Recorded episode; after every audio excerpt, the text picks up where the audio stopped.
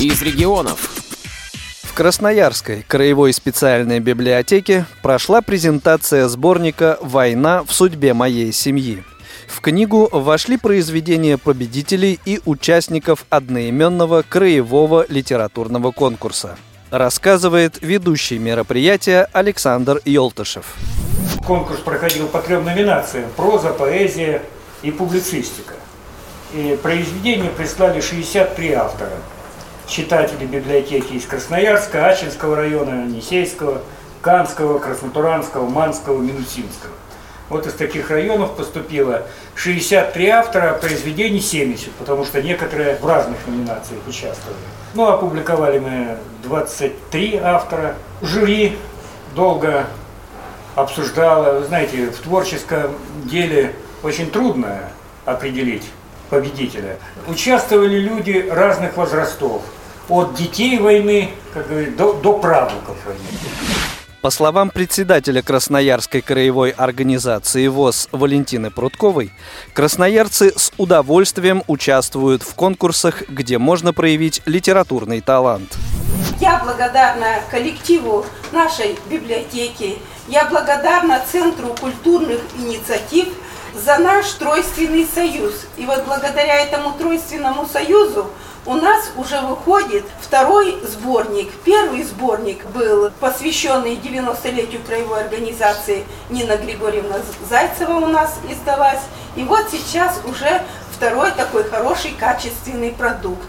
Ну и теперь, конечно, мы будем следовать этому почину и позиционировать наш Красноярский край – как э, территорию, где живут самые творческие, самые одаренные инвалиды по зрению. Присутствующим в зале авторам была предоставлена возможность прочитать отрывок своего произведения и рассказать о его героях. Победитель конкурса в номинации «Поэзия» Анатолий Кобзев, член Союза писателей России, представил стихотворение «Я не был на войне». Я не ел черстый хлеб – перемешку с песком и не полз по делам, перепачканным глиной. Я не шел по горящей Европе пешком, чтобы знамя поднять над Берлином. Не кружил мистер Шмидт над моей головой, дождь свинцовый роняя навстречу. И не мне, политрук, перед самой Москвой говорил, чтоб держался покрепче. Я не падал с последней гранаты под танк и не плакал над телом не вставшего друга. И не я через пламя смертельных атак шел вперед, как бы ни было туго, я в холодной землянке не пел про весну, и под крики «Ура!» не бросал шапку в небо, и не я умирал, проклиная войну, потому что в те годы я не был. Опоздавший с рождением, из книг до кино, из рассказов в боях посидевшего деда узнавал я о том, как рождалось оно, это гордое слово, победа.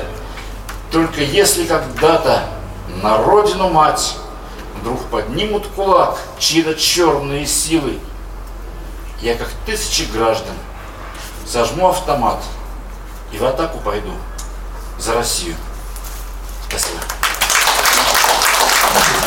Победительница в номинации «Публицистика» Галина Шушкова в эссе «Калейдоскоп моих воспоминаний» писала о родителях. Поколение моего внука является последним, кто может своими глазами увидеть живых ветеранов Великой Отечественной войны.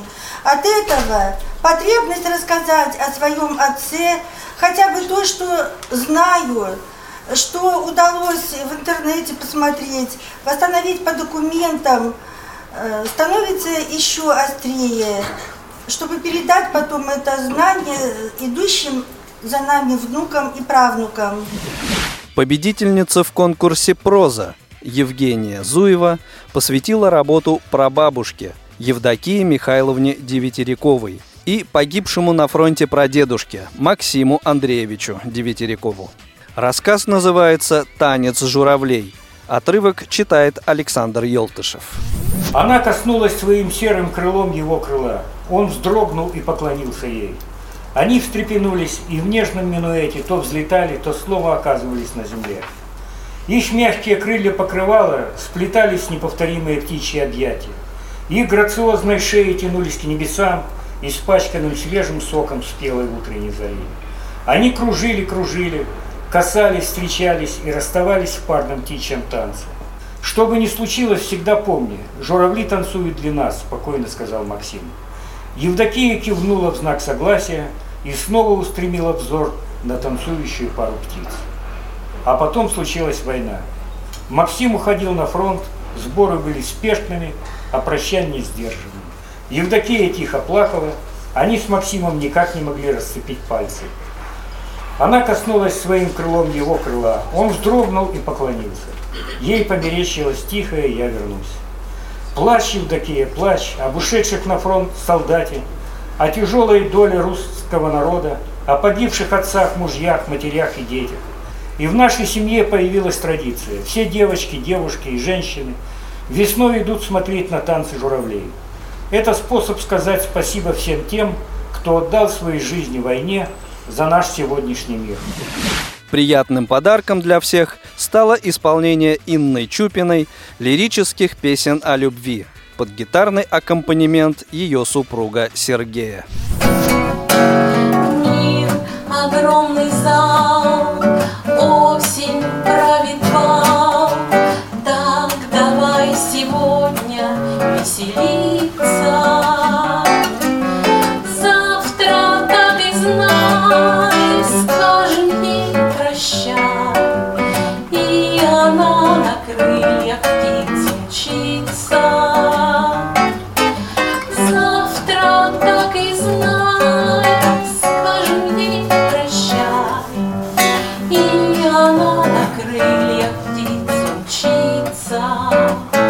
Осенний